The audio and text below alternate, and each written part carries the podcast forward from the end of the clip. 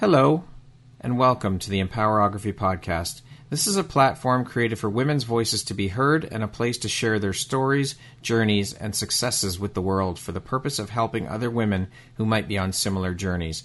We are empowering women one episode at a time. I'm your host, Brad Walsh, so kick back, grab one of your favorite beverages, and enjoy the stories.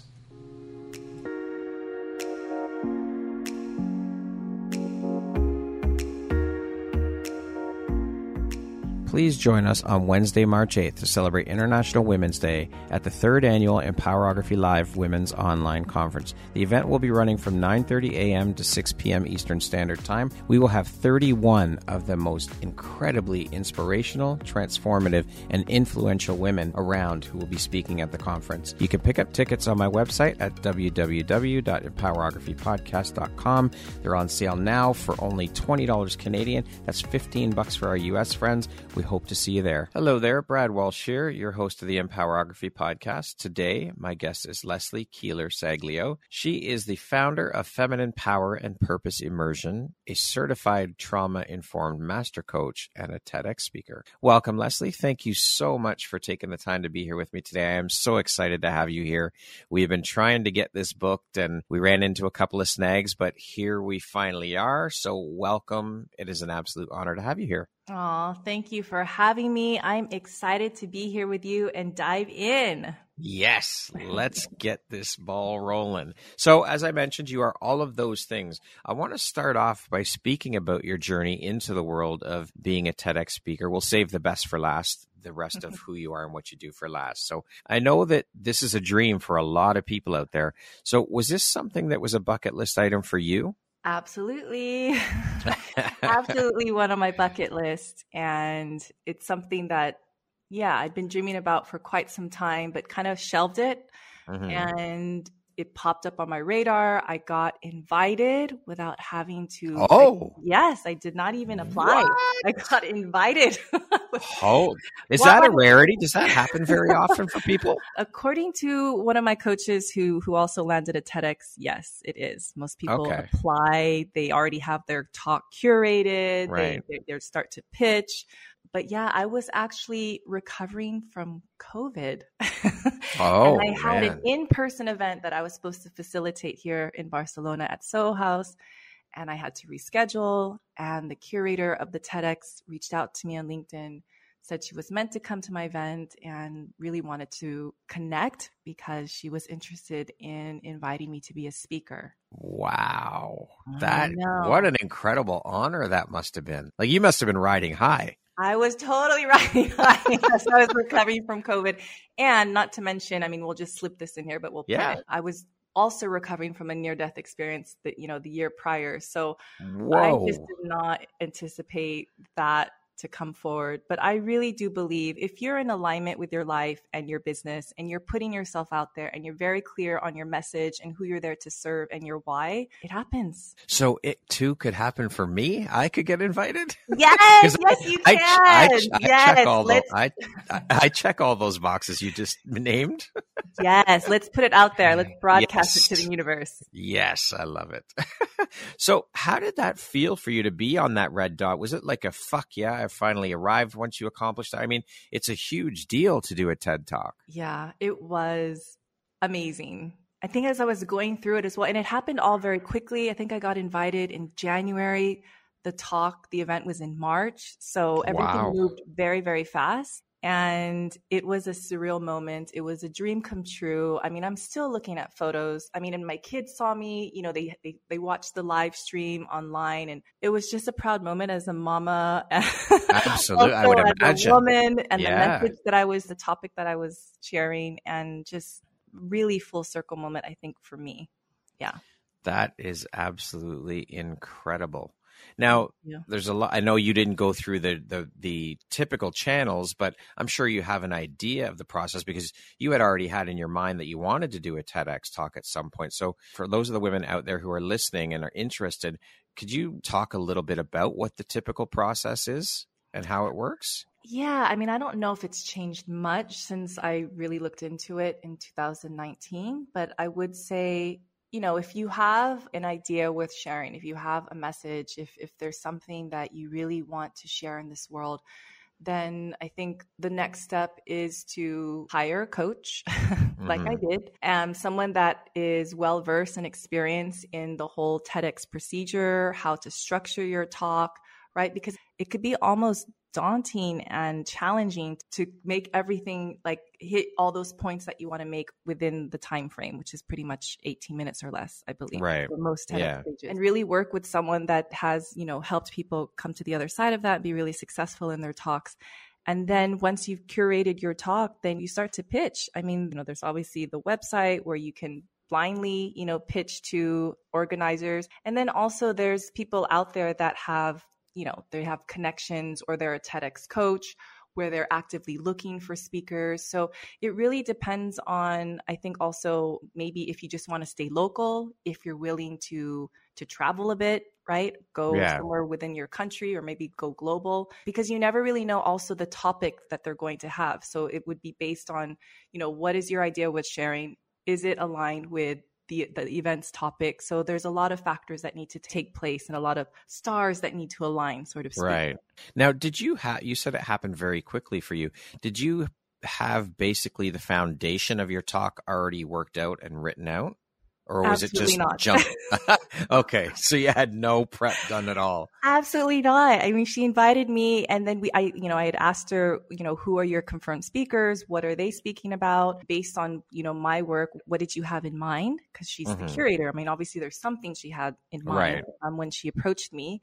And then we curated a topic together, and then, of course, needed to get the okay and approval from the TED organization at large. Right. And at some point, I actually leaned in even more into my message and I think my medicine in this world. And I asked, can I angle it towards women? Up until mm-hmm. like, I think a month in, it was, it was pretty inclusive. It was just a kind of general.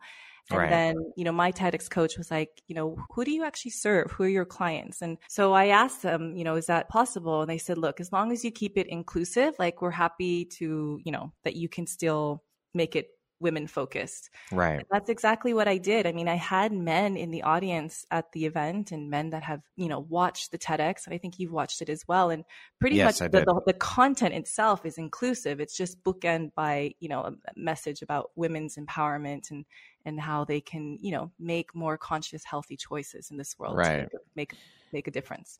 Yeah. Now, I'm also very curious about this because I know and have heard from you as well and others that TED Talks somewhat frown upon talks that are based around spirituality and woo and those things. I know from multiple multiple conversations with you that you are a spiritual being. This is part of who you are. So, I'm curious how you kind of weave that part of of who you are into your talk, but at the same time got around the fact that there was some spirituality basis to your talk because as i said ted frowns upon that. They don't really they're not in alignment with that kind of thing. It's more science based mm-hmm. yeah. So how did you get around that? How did you weave it in so that it wasn't so spirituality focused mm. but was mm. still in there? Yeah. Well what did you think when you watched it? I loved it. I thought it was incredibly powerful. It was amazing Beautiful. Well, I had my TEDx coach that really helped me frame that Sometimes it's just word choice and also citing your sources. You know, they're all about, you know, citing your sources if you claim research or statistics. And yeah, I, I weave that in there. talked about personal human energy. I talked about vibration. And yeah, I think it worked. I think I got the point across and oh, hopefully. Oh, it definitely it, did. It was outstanding. And serve the, the masses because that really was the intention. You knocked it out of the park. I thought it was amazing. Oh, thank you, Brad. I wanted to get up and give you a standing ovation. I'm watching it on video, so. but I thought it was absolutely incredible. You did an amazing job with weaving that part of who you are into your talk, but not blatantly being spiritual. It was I thought it was just incredible. Oh, thank you. Yeah, I had a good coach as well, I think. Because, you know, at the, at the end of the day, I mean, I've been doing these events and I've been speaking on these different topics for quite some time. So it's really just the packaging. Yeah. yeah. at the end of the day. So, yeah, having a really good coach, TEDx coach that knows how to help you weave that and keep the essence of who you are, but stay within those TED guidelines and make an impact within 18 minutes. Uh, it's an art. it's yeah. an art. yeah. So that is, is, is most definitely one of your biggest or strongest recommendations if someone wants to do a TED Talk is to definitely hire a coach to help you. Yes. I, okay. you know, me as a coach myself, I mm-hmm. always am in integrity. I always have my own coaches, whether it's a business coach or a life coach. And I just really feel like we're not meant to do, whether it's a TEDx talk or anything in life alone. I really believe that, you know, it's okay to ask for help. It's not a sign of weakness and to get that support from someone that's been on the other side or has taken people through that process and journey successfully. I mean, why not? Why spend like, you know, tons of time and money and heartache when you can shortcut that. I'm so glad you said that because I could not agree with you more. We are not meant to do life alone. We are not meant to do entrepreneurship alone. We've got to get back to because I think we've lost this somewhere along the way is we've lost community. And I think it's starting to come back now, which is amazing. But I think we've lost it and we need to step back into that and realize that this life isn't meant to be done alone. We're, entrepreneurship, it takes a lot of work. And why would you put yourself through that? Why would you silo yourself mm-hmm. when you can have a community and like minded people around you to support you through that journey because you need it? Yeah, absolutely. And that's actually one of the three keys in my in my TEDx talk was create community. You know, to achieve conscious leadership is about surrounding yourself with people, places and things that bring positive energy that, that lift you up and, and really create that connection and collaboration over competition and know that again you're not meant to do this life alone. Exactly. So this is a great segue. Can you expand a little bit more on what your talk was about the subject matter the theme? I know yeah. you just mentioned this brief point but if you could go into a bit more detail. Yeah so it was called the three keys for women to achieve conscious leadership and okay. it's really just that. Yeah. like I said, it was meant to be inclusive. So for those that are watching and you want your men friends to watch, by all means, you can watch it together. But yeah, it was, it was just the idea that, you know, we have the power to create a new future based on our consciousness, not our circumstances. And that consciousness being a lot with having to do with how do we manage our energy? How can we actually catalyze change from whether it's painful, challenging moments in our life, and how to really feel in your body so that you can choose consciously and also create community. So it's all those ideas wrapped into one. But the main essence is being able and knowing that you have control and complete sovereignty over your happiness and your future by increasing, raising your consciousness. And it's not based on your circumstances. I love it. And so, for those listening, I will definitely put the link to Leslie's uh, TED Talk in the show notes so you can check that out. And I highly suggest you check it out because it is incredibly powerful and inspiring. So, the link will be in the show notes for sure for that. Oh, thanks, Brad. Thanks for sharing. My pleasure.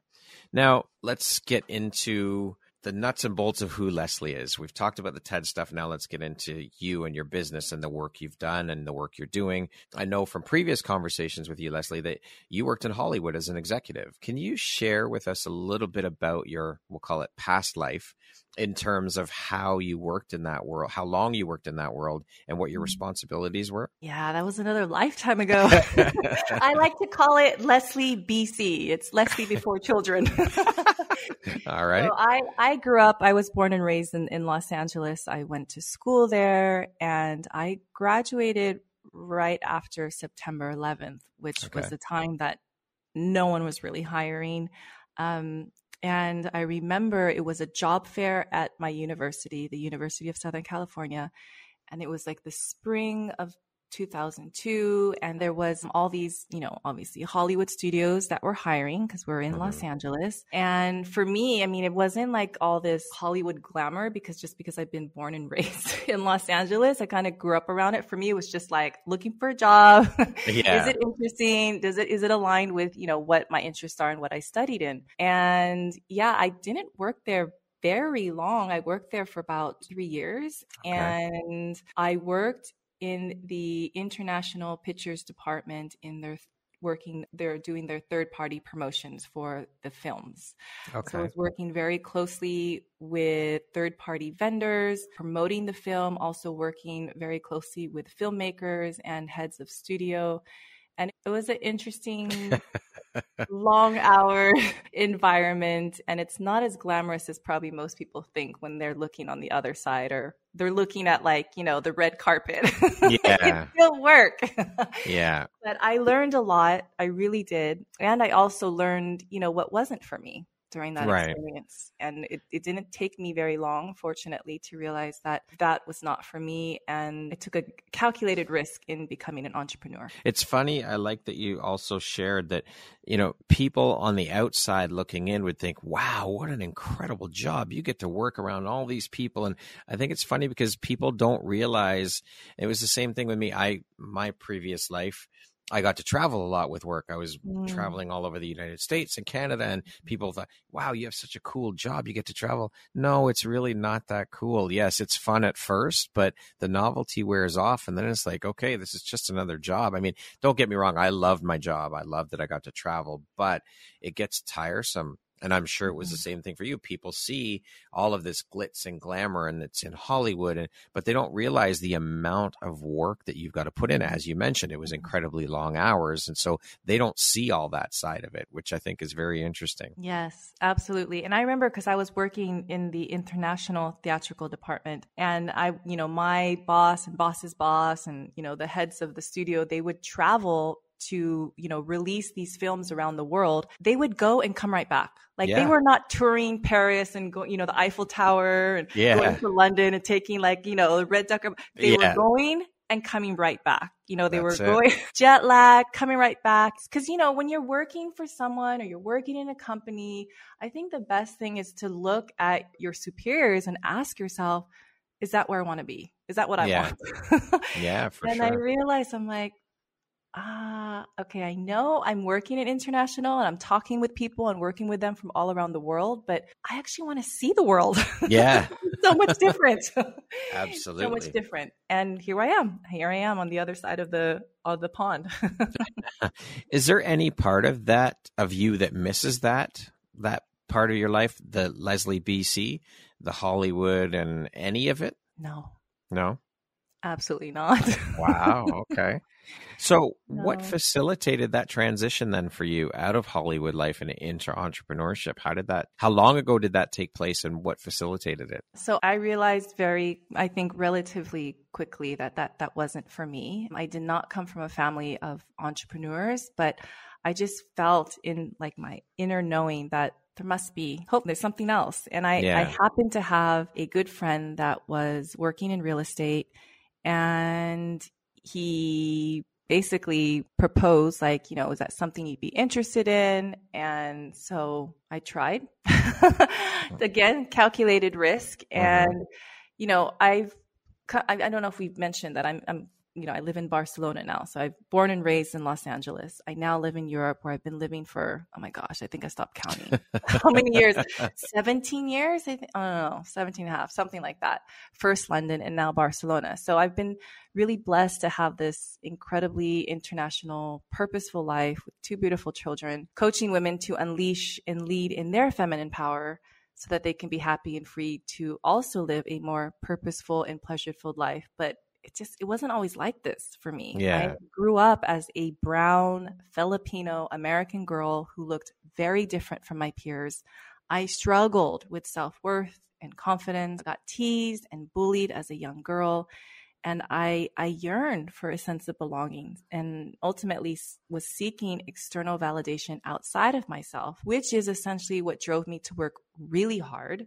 I mm-hmm. spent the majority of my life looking outside myself for answers many years in my masculine, pushing through the pain instead of letting life support me. And even though in LA, yes, I graduated from a prestigious business school, worked for the biggest entertainment studio in the world, successful in my own right, and then became a successful real estate entrepreneur, I still played small. I still yeah. lacked confidence, lacked unawareness, you know, of my self worth. But yet I did all the things that I told would fulfill me, but still I felt like something was missing. And when in London I became a mother, I thought for sure that's the missing piece. Like that's it. Right. I'm complete. I'm done. I've checked all the boxes. We're good.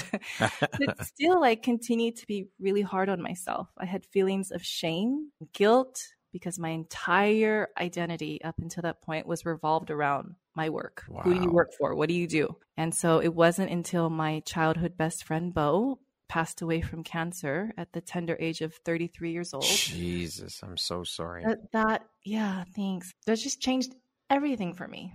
It changed everything for me. I flew from London to Los Angeles by myself. It was a full Virgin Atlantic flight. But yet I felt so alone. And with that mm-hmm. plane still on the tarmac, getting ready for takeoff, I remember the tears just streaming down my face. And I'm realizing, oh my God, that, that could have been me. I think I'm invincible, but but I'm not. And as horrible as it was, that was my epiphany. You know, thousands of miles from everything I ever knew, living in Europe, flying to go bury my best friend in Los Angeles, mm-hmm. that I realized that's it no more going at life alone, no more being a lone wolf.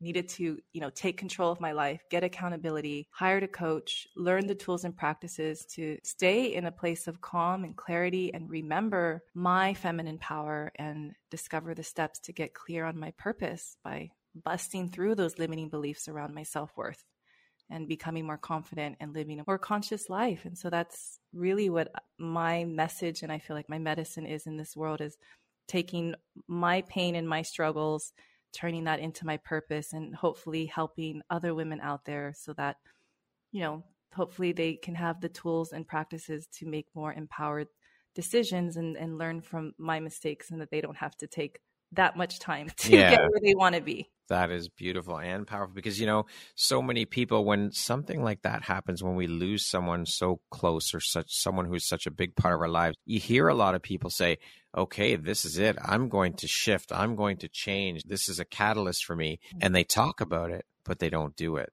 It gets put on the back burner and then they just go back to life as it was before. So you actually took the steps to take action and make those actionable changes in your life to make it happen. So kudos to you for doing it. I think that's incredible because most people don't.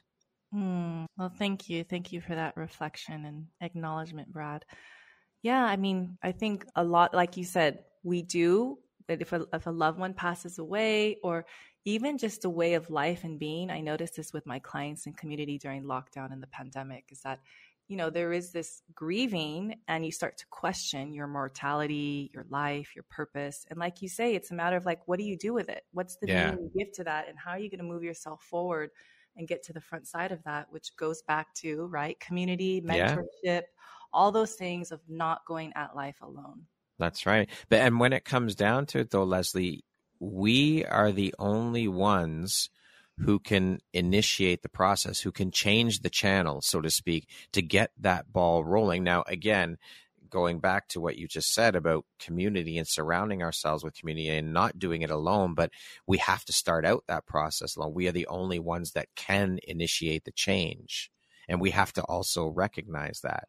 No one else is going to do it for you in life. You have to be the one to take those initial steps to get the process started. Yes. Absolutely. I think at the end of the day, we all know what we want and we kind of know what we need to do.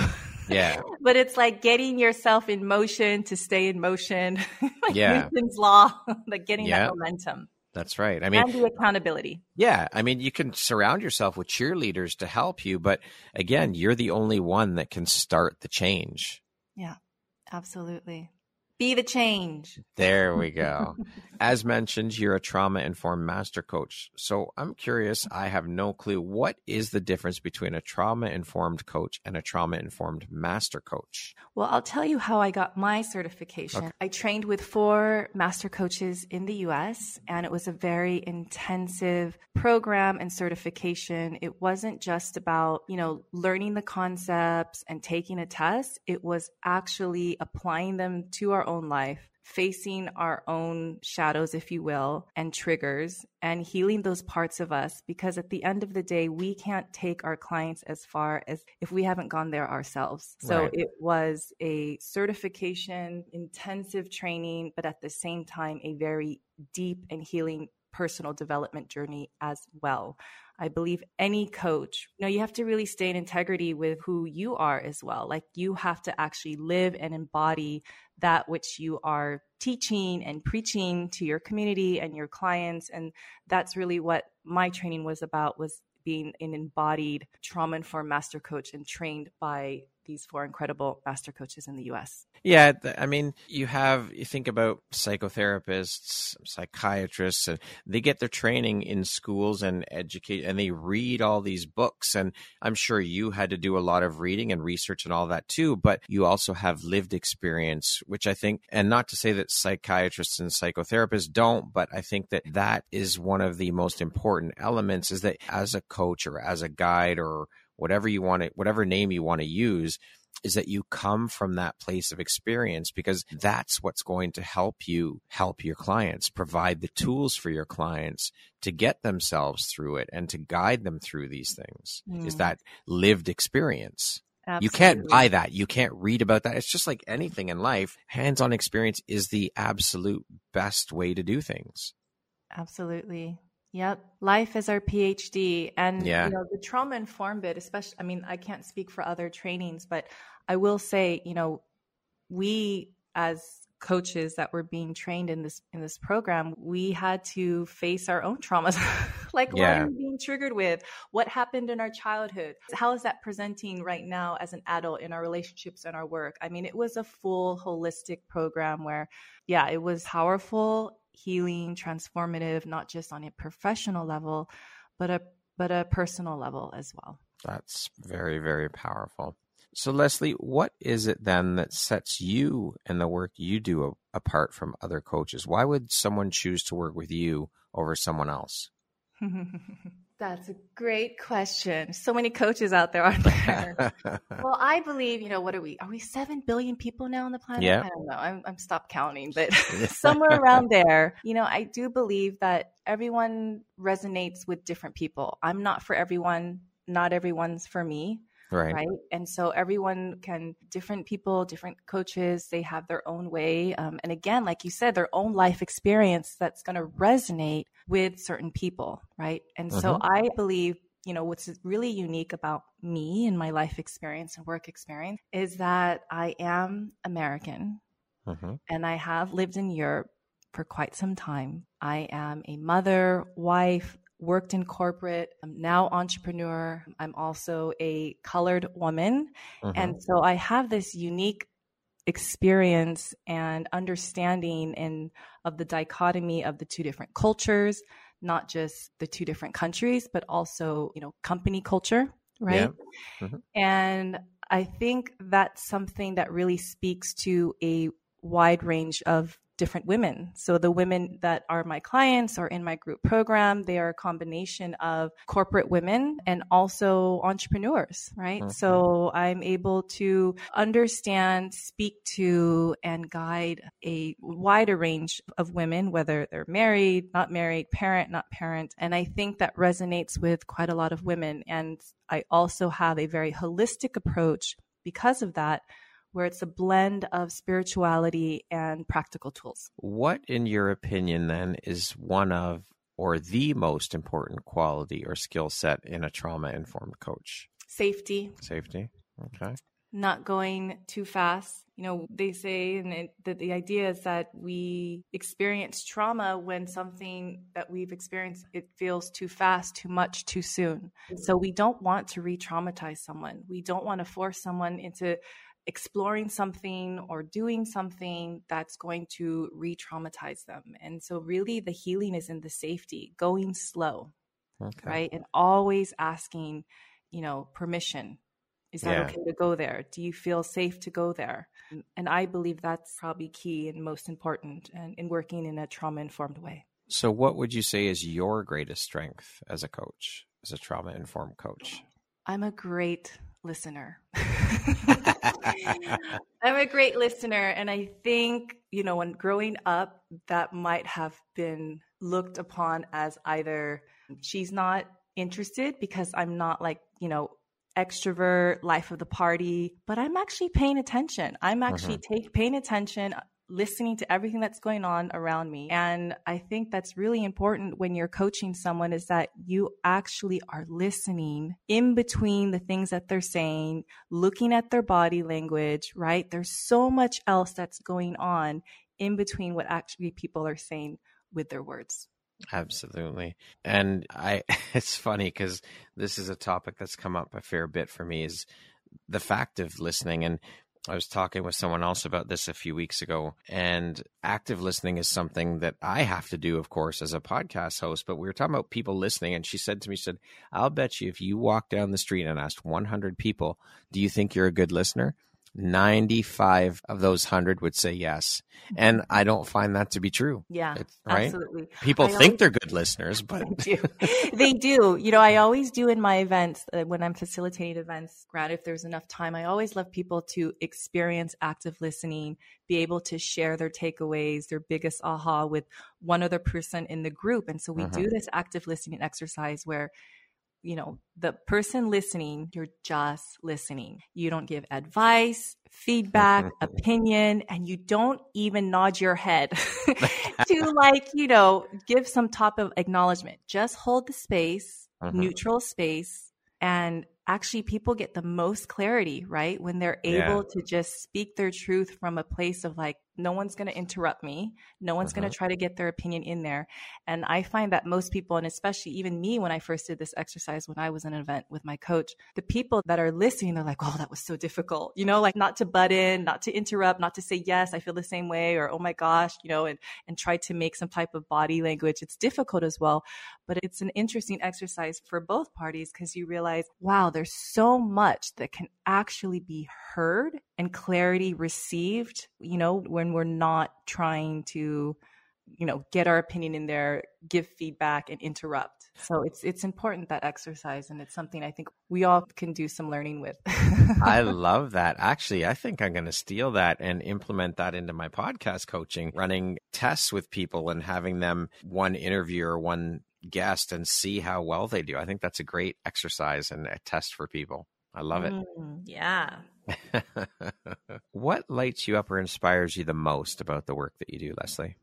The women who say yes to themselves. Because at the end of the day, when they say yes to themselves, when they make that investment in themselves and their time and energy and, and monetary investment, I know just being on the other side and investing like hundreds of thousands and years in my own personal development that there's so much healing and transformation on the other side of that that you don't just get within that period that you work with the coach or in that program.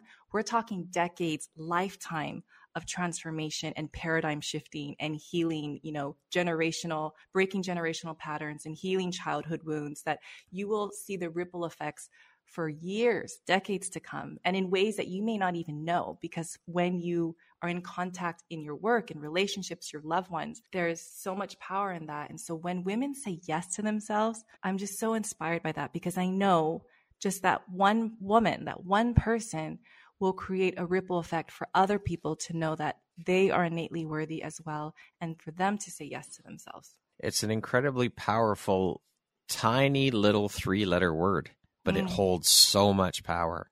Mm. Yes, so much power in the yes. Yeah. And there's also on the flip side of that, there's also a lot of power in that two letter word no mm, as yeah. well. So those are two incredibly powerful words in the English language that, you know, they carry a lot of weight for very small words. Absolutely. And that's a big part as well of, of, the work that I do with the women is the yes and the no, you know, waving that no flag loud and proud, not yeah. feeling guilty, not being a people pleaser, how to set those healthy boundaries. And yeah, it's like working out, you know, building that muscle. Yeah. It feels stretchy, it feels crunchy, it doesn't it feels foreign. Yeah. But what we say no to is just as powerful as what we say yes to. Absolutely. But also, I find too with the word no is when people say no, I think it's also something that we have to put into practice for ourselves that we don't have to follow that no up with an explanation why, mm-hmm. which people, a lot of people, most people, I would say, tend to do. No, because I can't, or no, because of this. It can just be simply no. Yes. Yes to the no. so good. Yeah. I love that. Now, on the flip side of what we were just talking about with the inspiration you get from your work, what would you say is one of the most challenging parts of the work that you do? One of the most challenging? I don't know if there's What's challenging? I guess the flip side of that is finding those coachable moments so that people can innately feel into their worth of investing in themselves. That's probably okay. maybe just the flip side, flip side yeah. of that. Because okay. other than that, I think the coaching, I, I love guiding people. I love, I just love that and facilitating yeah. groups. I don't really find that challenging, but I think it's, yeah, just getting people I mean, it's not challenging per se, but you know, that's part of being a coach is getting people connected to their why and and having them really feel into that and believe in that they're worthy of investing in themselves and the transformation that it will bring them. So, you know, that's part of my job and happy to do it. Yeah, yeah. but yeah, not everyone's like a yes right away. And I'm not a yes right away as well, right? So I like I said, I, am complete integrity. I always have multiple coaches running in my life at one time. Mm-hmm. And it's not always a yes right away. So yeah. I, I get it. I totally get it. It's it's a big commitment. And I don't want someone like half assing and say, yeah, okay, i am a yes, but you know, I don't know if I'll come on the calls. I don't know if I'll be like, no, then we're not a great fit, you know, because yeah, if you're not going to um, put in the work. Yeah. I want someone that is committed to doing the work, committed to investing in themselves. And if they are committed, I'm committed. And that's when you know you're going to see the results. Beautiful. Now, when you're doing your trauma informed coaching work, obviously you're listening to some pretty heavy stuff from people.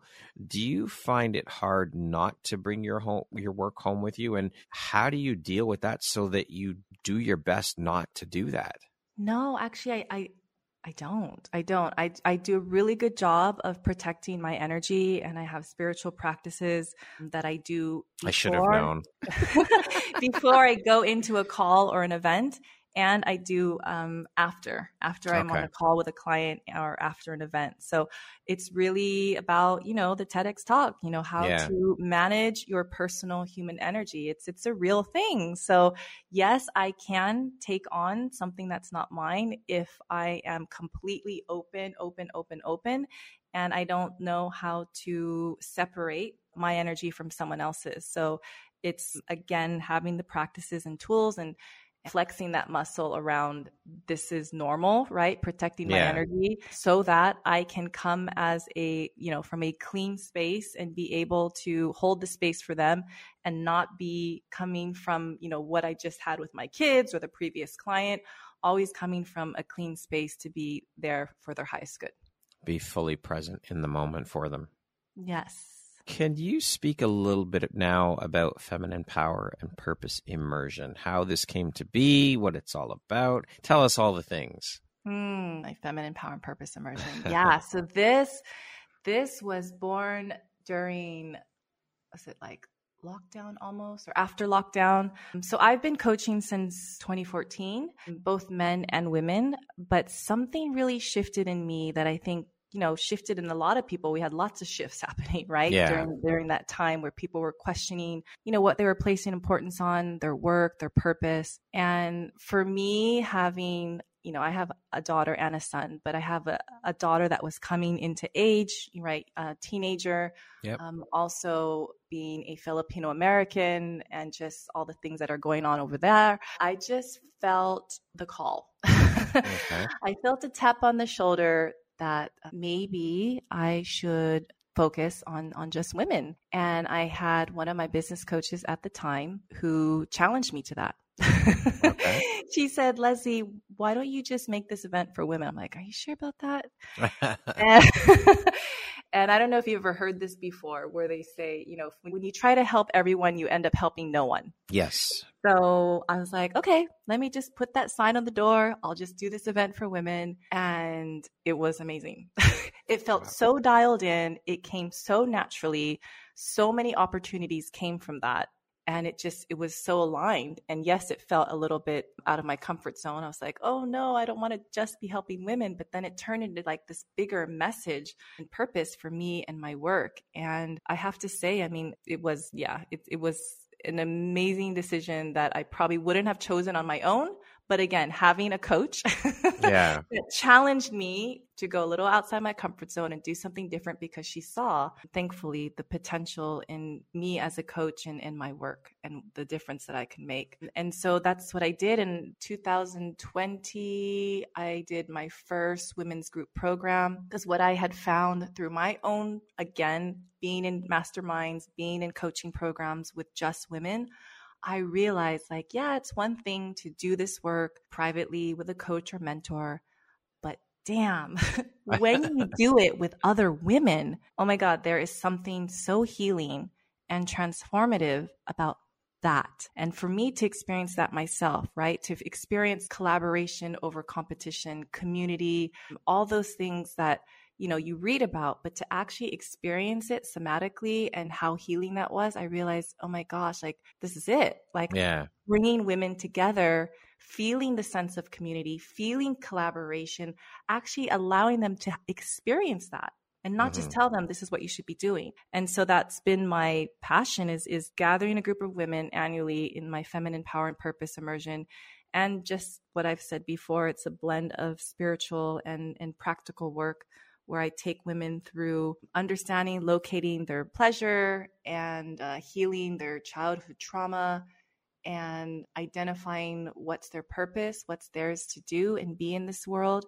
And of course, you know, through all of that, reclaiming their feminine power. Most women, yeah. they are doing all the things and they're pushing through the pain and they're very much in their masculine because it doesn't feel safe to be in their feminine. Um, most of us don't because we come from a generation of women where they weren't in their feminine. And so we don't really have a safe reflection or model of what that looks like, what that feels like. And so a lot of it is just remembering, remembering the truth of who we are, or what's our power, what's our innate wisdom, and being able to tune into that and live from that place and knowing that there is a better way of living and being in this world and you don't have to come from a sense of overwhelm that you can live from a place of overflow. I love that. I'm glad that you mentioned the community over competition because this is something that I used to talk about quite a bit and I haven't brought it up in a while, but I'm going to ask you since you work with so many women, have you seen a shift? Because for me, coming from corporate, I always saw, and understandably so, and I know why, I can get I can understand why it was happening, but I always saw women competing and clawing at one another and tearing each other down to get ahead. So have you seen a shift around that attitude? Like I said, I understand why that was because there were so few positions of power. We'll use the word power in air quotes. Mm-hmm for women to attain. So they had to fight for those positions. So have you seen a shift in that attitude and that way of being now that you work with so many women? Like, have you seen more of a community environment as opposed to that competition? Yes, absolutely. I mean, definitely more compared to when I was in the corporate environment. Right. And I won't say how many years ago because I'll date myself. but definitely more so now. And we're getting there. It's just having those conversations, right? And mm-hmm. having the awareness and, and getting people to experience it. So I've done, you know, events for top corporates in the world. And you know they are used to being talked at right in their workshops events. And i i do that a little bit discussion where are we going? Where am i going to take you? But i really get them into the experiential right? So I do take them through some exercises so they can really feel into feel feel into their body get clarity from that space some self-reflection questions and then again the act of listening holding space for another woman or human being and what does that feel like and what does it feel like to be heard to be seen to be met and to be held I mean, these are all things that feel very simple and fundamental, but yet we don't get them. There's no places where we actually get that in our work or sometimes even in our personal life. Yeah, true. Very true. so a lot of my work is, yes, the experiential. And I do believe, yes, there, there is more this conversation importance around community, right? Because there's been such a big kind of trend around mental health, also seeing what's coming out from lockdown and the pandemic where people were, you know, alone or bubbling or siloing by themselves or just with their little groups. And so now people are out and realizing like it is important to connect. It is important to to be with other people. And I think that's also a shift that's happening as people are getting out more and they're trying to be away from their screens and the world is open, is that they've had that contrast and now they want different, they they want better. Yeah, absolutely. I I couldn't agree more. I mean, I think that that competition is still there. And I've talked to women about this, and some of them say that it's still very prevalent. Yeah, yeah. No, it's still there for sure. It's still there. But yeah, it's it's having the the conversations and it's having the leadership. You know, it obviously trickles from top down. So it's who do you have that's in those positions of we'll say it in air quotes, power, right? yeah. and how are they leading, right? Is there a conscious leadership? Are they the ones that are forming and placing importance around collaboration and community? Because if they're not, then well then the company company culture doesn't value that and so the people won't value that. So that's why there's you know i feel it's really important which is why my talk is around women achieving conscious leadership is that and we're not just talking about you know are you some senior executive? Yes okay but also women you can be a leader in anything you do. You're the ceo of your business you're the mother of like two children like you are always leading in your life yeah. whether you, you think you are or you're not. You are impacting and influencing others and this world in every decision that you make. And so I believe leadership it comes from from all parts. And so you know, it, again, it's it starts from ourselves as an individual, and if we can have that awareness for ourselves, then we can start to bring that into our work environment, in our families and in our communities, which is what I also talked about in my TEDx talk. Right.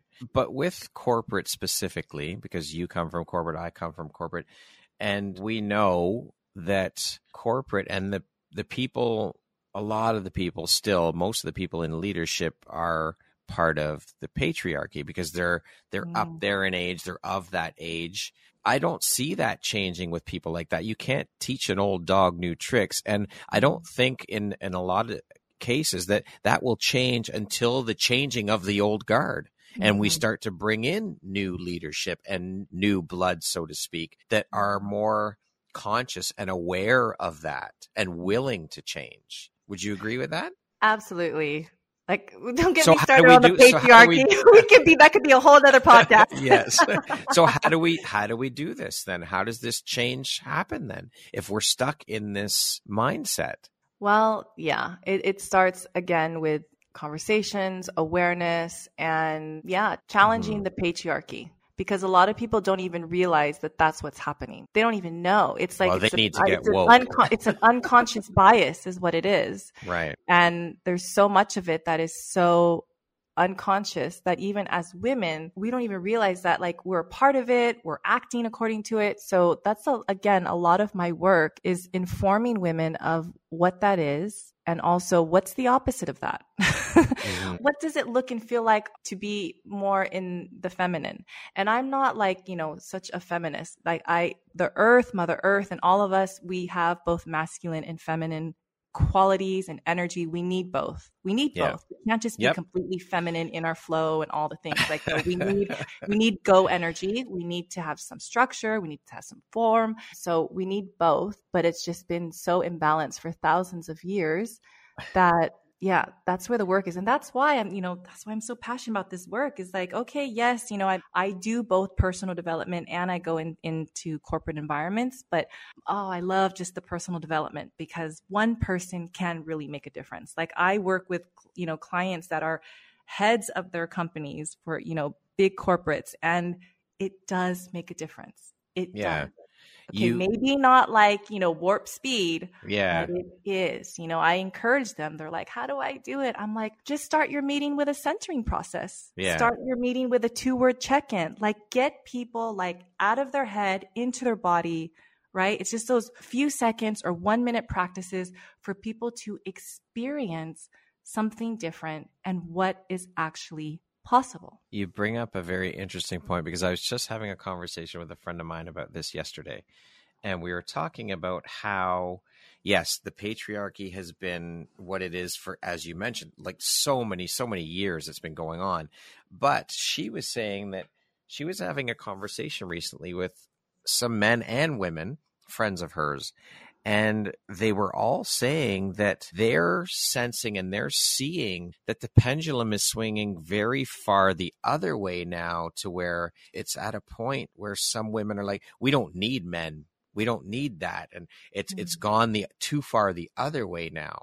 And I think that, as you mentioned, I think we just need to meet in the middle, come together, unite as, how about we just say human beings instead of this separation and divisiveness of male versus female, masculine versus feminine. Enough of the divisiveness bullshit. We don't need it. Let's just all come together and unite because we are so much more powerful, so much stronger united than we are divided. And that's what needs to happen. We don't need to swing the pendulum so far the other way that now it's the matriarchy that hmm. are running and controlling things. And again, excuse me, that's not to say that we don't recognize what's been happening for all of those years where the patriarchy has been pushed upon women and all of the bullshit that women have had to deal with.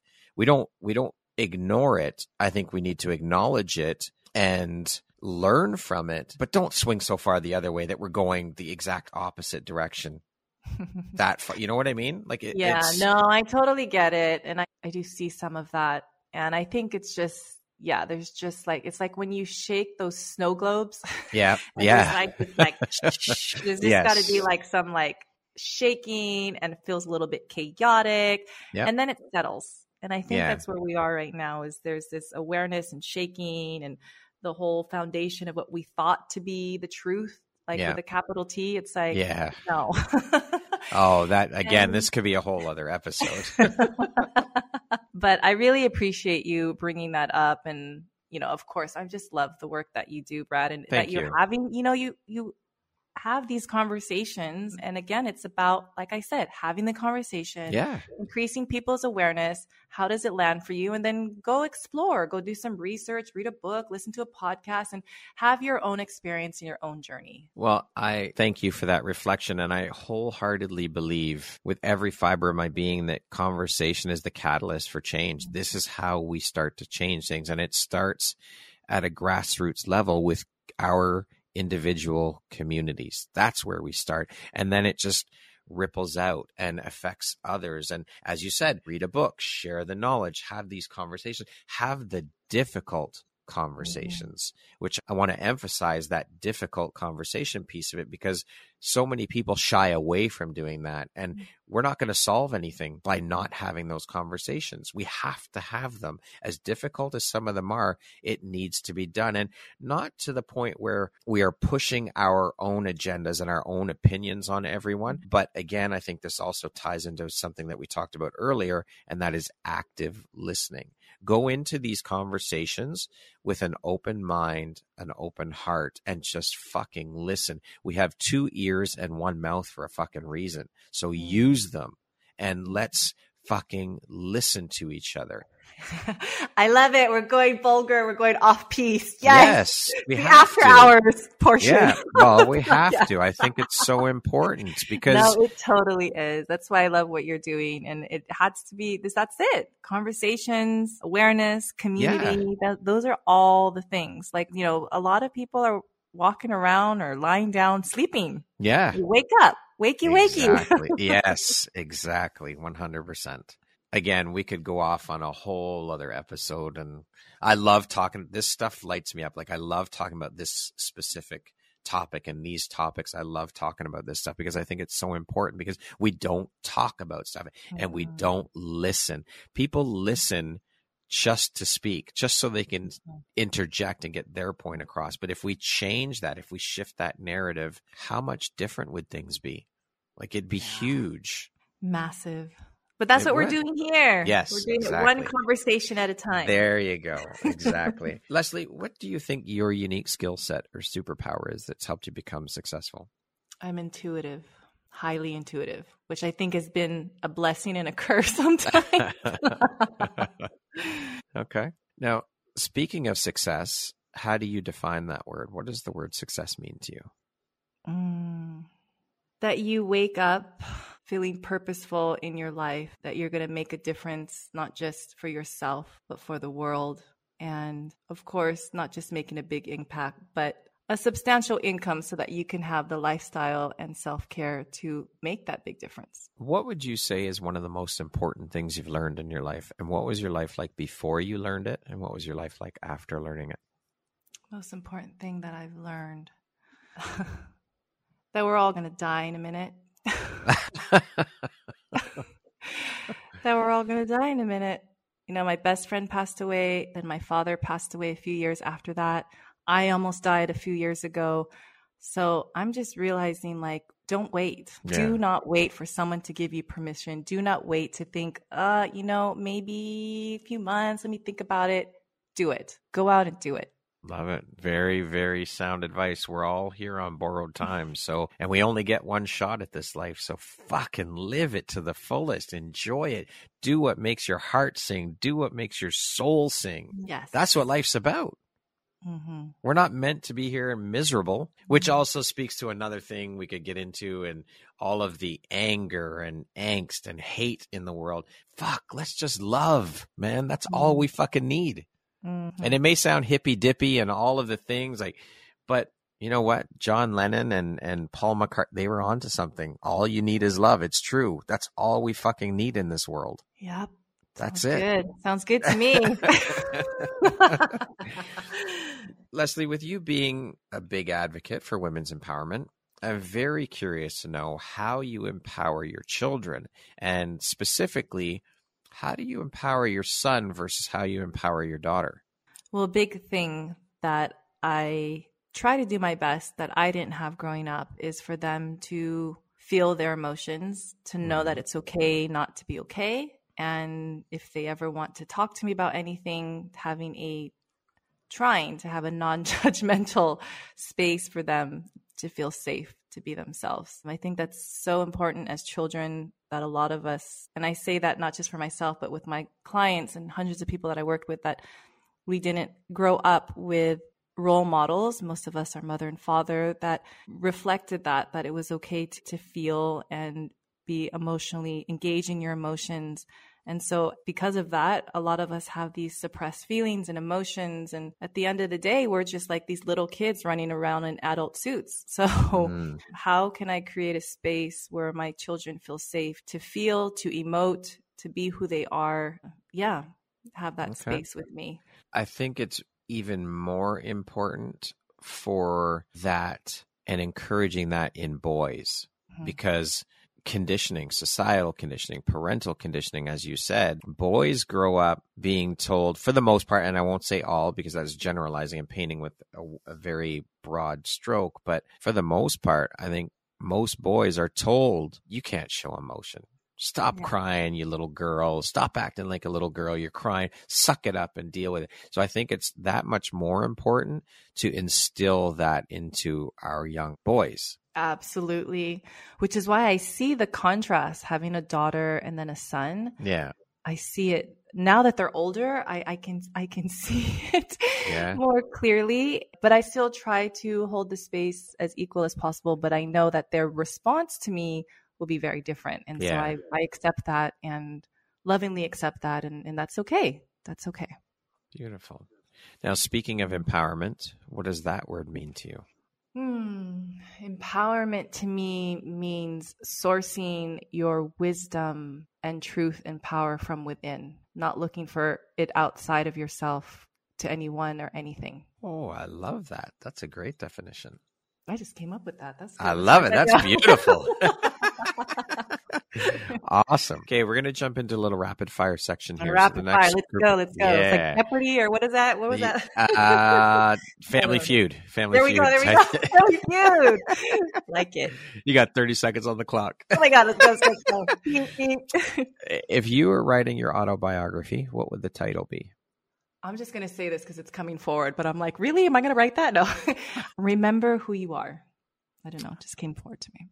How would you describe yourself in one word? Grace. What is your favorite self care practice? Kundalini yoga. What never fails to make you laugh? I never like to use never ever, but hold on. what never fails to make you laugh? Well, my kids. Yeah, I'd say my kids. What is your biggest fear? That my kids transition off this earth before me. If you could teach the world one thing, what would it be? Remember who you are. And that concludes our rapid fire section. Now back to our regularly scheduled program. do, do, do, do. I don't know if that's it. Was that that's it? Jeop- that's Jeopardy. Yeah, that's Oh, Jeopardy. never mind. What challenge in your life has shaped you the most, Leslie? oh, my best friend passing away for sure. Hmm. What is the best compliment you can give yourself? I can give myself Yep. the best compliment I can give myself. You're an amazing human being. What's something surprising you've learned about yourself in the last year? I'm stronger and have more courage than I thought. Love that. If you had the opportunity to sit down and have a one hour conversation with one woman, any woman in the world, who would it be and why? Any woman, huh? hmm This might surprise you. I'm just. it's no one famous. Okay. That's all right. It's going to be my paternal grandmother who I passed away when I was really young and I didn't get to know her. Beautiful. If you could go back and give your younger self one piece of advice, what would that piece of advice be? Well, here we go again. Three times the charm. Remember who you are. and lastly, Leslie, if you were to deliver your last 30 second speech to the world, your corner of the world, your tribe, your people, your ladies, what would that last 30 seconds sound like? What words of wisdom would you impart? Gosh, Brad. Can we pass? No, I'm just going. Let's not pass on this one. 30 seconds. That's harder than 18 minutes for TEDx. Uh, 30 seconds.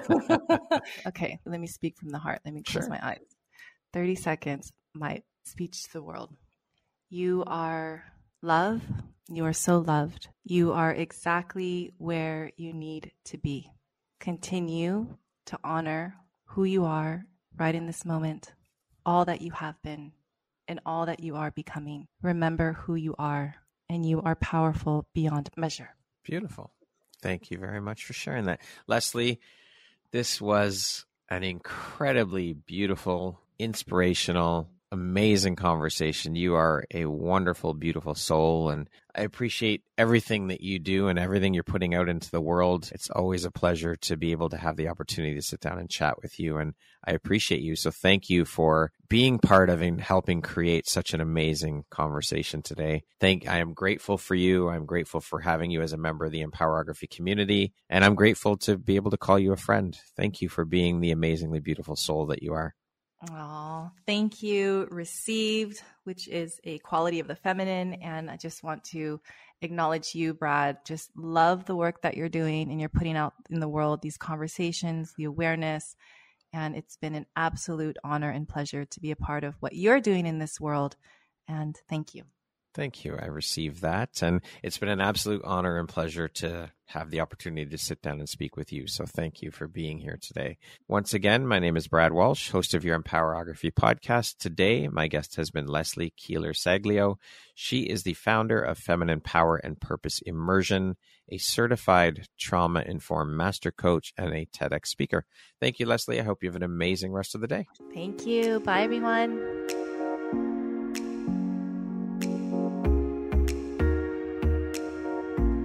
Thank you very much for listening to this podcast. If you haven't yet, please be sure to subscribe, rate, review, and share with all your friends.